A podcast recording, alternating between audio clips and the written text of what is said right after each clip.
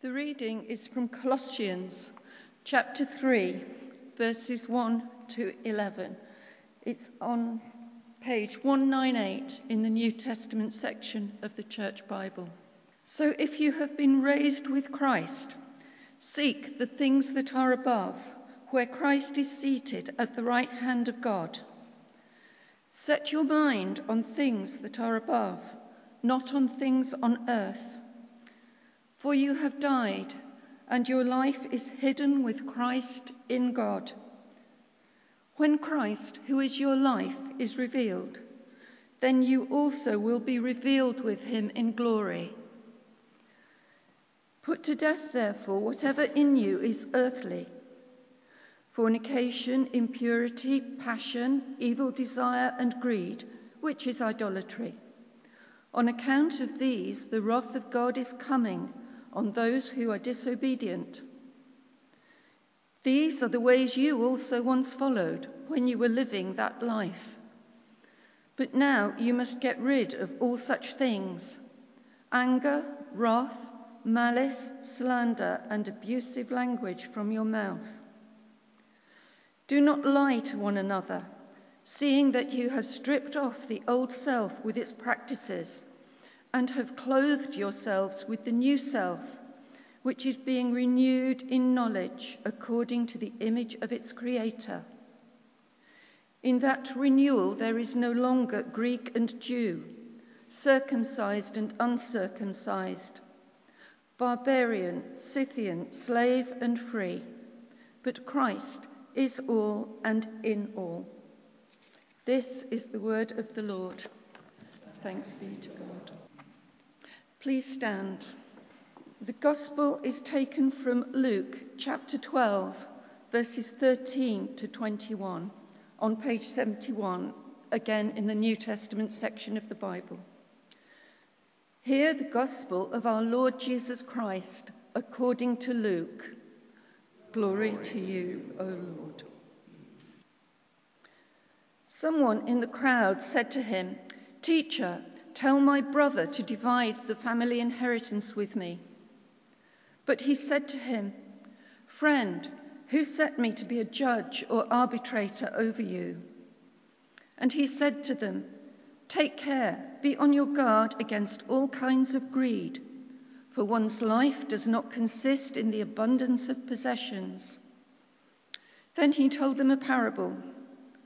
The land of a rich man produced abundantly, and he thought to himself, "What should I do, for I have no place to store my crops?" Then he said, "I will do this. I will pull down my barns and build larger ones, and there I will store all my grain and my goods. And I will say to my soul, 'Soul, you have ample goods laid up for many years. Relax, eat, drink, be merry.' But God said to him, 'You fool, this very night your life is being demanded of you, and the things you have prepared, whose will they be?' So it is with those who store up treasures for themselves, but are not rich towards God."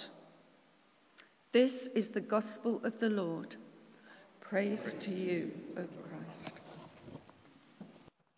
May thoughts and words be to the glory of God, Father, Son, and Holy Spirit. Amen. Please be seated. That was a very nice surprise, wasn't it, when Roland sang at the beginning.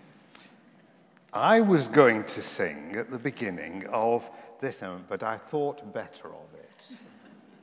Do you remember that old musical, The Fiddler on the Roof? It was a while ago, but some of you are just old enough to remember it. The main character, Tevye, sang, "If I were a rich man, if I were a rich man." In that song, he actually prays to God in a very Jewish way. "Dear God, you made many, many poor people. I realize, of course, that it's no shame to be poor, but it's no great honour either. So what would have been so terrible if I had a small fortune?" When his friend, Perchik, reminded him that money is the world's curse, Tevye responded, "May the Lord smite me with it, and may I never recover." A very realistic view. I wonder if the UK couple who won the £195 million lottery the other week will ever recover. Or the US winner of, what was it, $1.54 billion. That must have set so many people dreaming the what if it were me? What if it were me? What would I do with it? I reckon that the pursuit for more money and possessions is usually motivated by anxiety or worry. For example, have you ever thought that if you just had enough money, you wouldn't have to worry so much?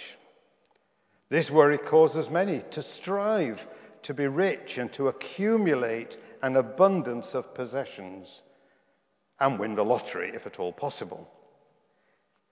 And some spend more than they can afford buying the tickets in the first place.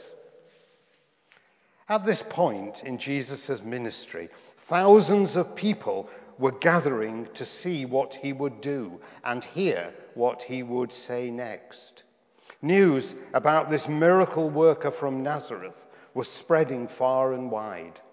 In verse 15, we arrive at a break in his teaching, and someone from the crowd calls out, "Teacher, tell my brother to divide the family inheritance with me." This demand, it certainly wasn't a polite request, is perhaps telling about the attitude of the man.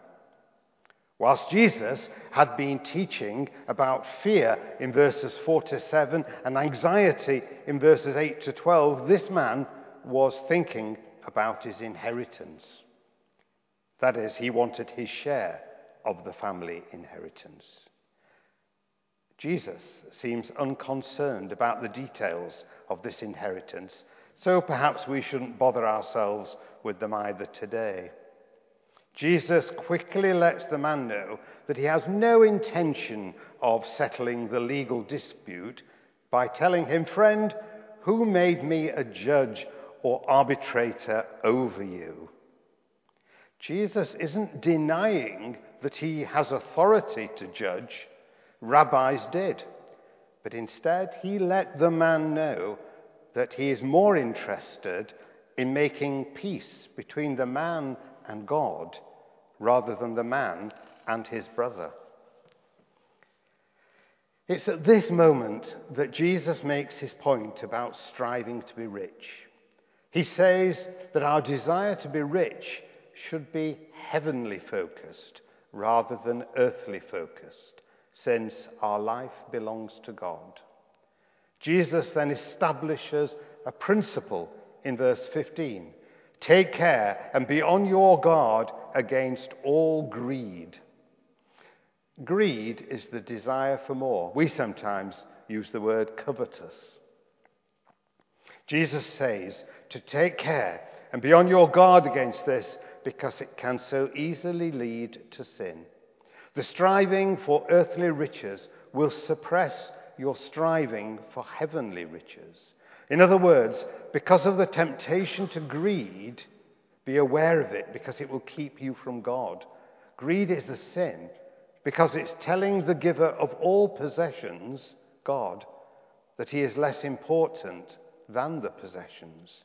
It's placing more value on the gift than the giver. Jesus says that we are to take care and be on our guard. When he says we must take care, he literally means that we are to be watchful, a good biblical word.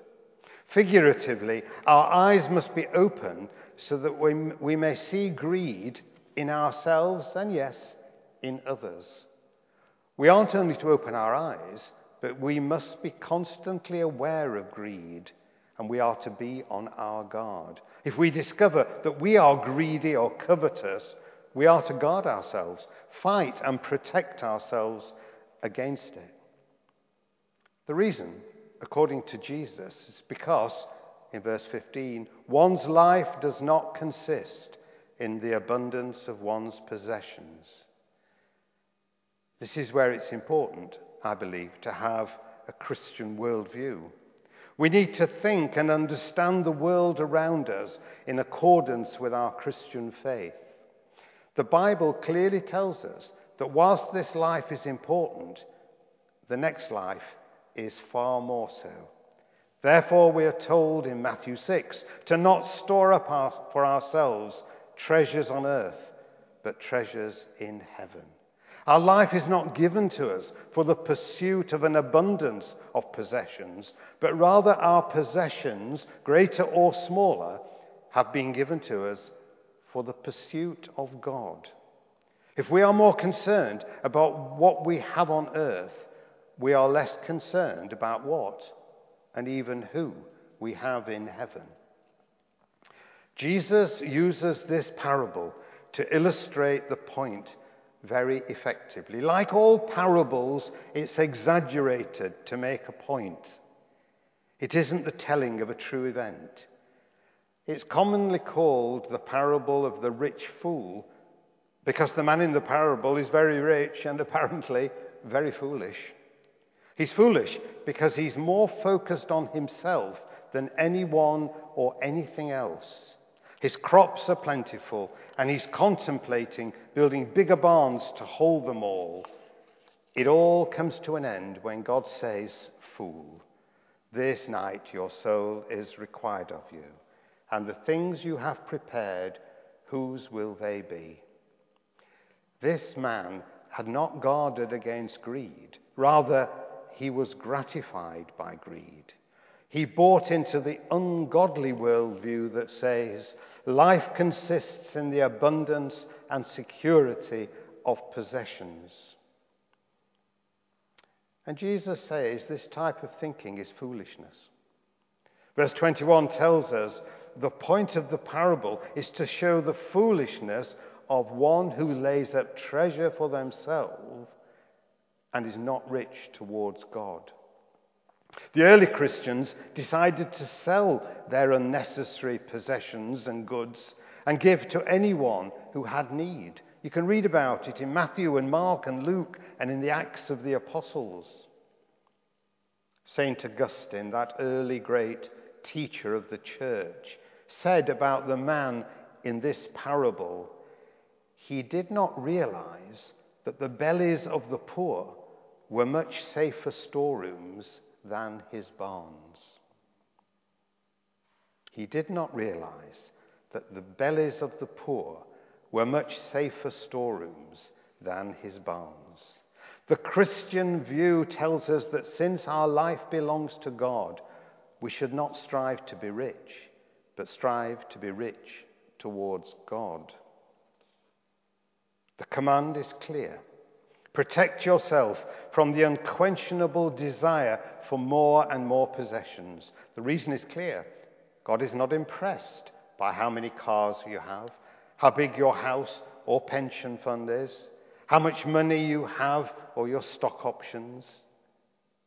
Therefore, knowing your life belongs to God, use the possessions you have to meet your needs and the needs of others. If you do this, you demonstrate that you are a disciple and worshipper of Jesus Christ. I remember once hearing of a newly ordained and very nervous curate who dreamt the night before his first sermon in his new church that he couldn't find the door to get in. And when he did, the service book and his sermon notes had been changed into Swahili, which he wasn't familiar with.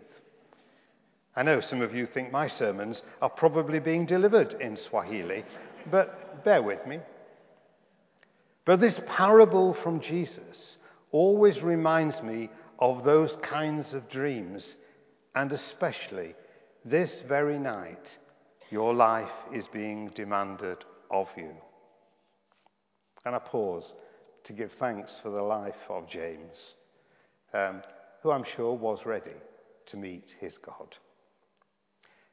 It's not a very comforting thought. In fact, I love the feeling of relief when I wake up from those particular kinds of dreams. Thank God it wasn't real. Everything is back to the way I expect it.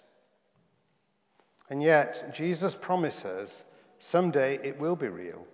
Someday our life and an account of it will be demanded of us. In fact, St. Paul goes so far in Colossians, as we just heard, to say that right now we are in effect dead, that we don't truly become alive until that day when we meet Jesus in the resurrection. Yet I find it interesting that when we hear this, we often tend to go to the place of our own anxiety. What if I got it all wrong? What if I've been looking at it all wrongly, valuing the wrong things? And of course, the tone of this parable is exactly that. Be on your guard so that we can be prepared. It almost seems natural that we would approach our lives with God, checking and double-checking, living in a perpetual waking anxiety dream. Will God catch us doing what we shouldn't, like storing up treasures? But wait. Who among us doesn't think about financial security?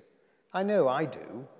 In fact, aren't we constantly bombarded with messages that we should be storing up our wealth so that we'll have enough to get by for ourselves and our families, so that we won't be caught unprepared in our earthly life? Isn't that being responsible? So then our anxiety becomes, are we doing right by God, or are we doing right by the so-called real world?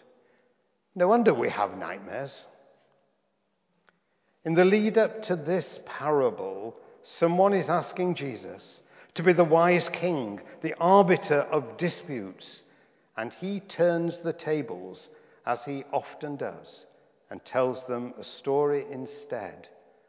But in it, Jesus isn't trying to add to our fears, but rather to alleviate them. In fact, just after this parable, he goes on to the more familiar passage where he exhorts us not to worry about what we'll eat, what we'll wear, and instead to consider the lilies of the valley. In all of this, I think that Jesus is telling us that our life with God is not just another realm where we have to wonder if we're getting it right. Instead, he's saying that most of our anxieties are unfounded, because the only real world in which we should actually live is in the kingdom of God. And what makes Christians different from others is not about savings account or investment plans. It's that true saving in our lives in the salvation of a God who died for us. And so our life consists of something more than we can store up on earth. And our true life is still being revealed to us every day. This very night, your life is being demanded of you, says Jesus, who knows in saying this that our lives really belong to him. And he wants us to know this too. And he exhorts us not to get caught up in our earthly anxieties, because there is so much more to what we are here for. And God's dream for us, and it's a good one, is that we live to discover it. I like how Jesus puts it in this parable. The rich man isn't criticized for storing up his treasures. He's criticized for storing up his treasures whilst not being rich towards God. I think we are so used to being grateful for the abundant ways in which God has blessed us that we can forget that this goes both ways.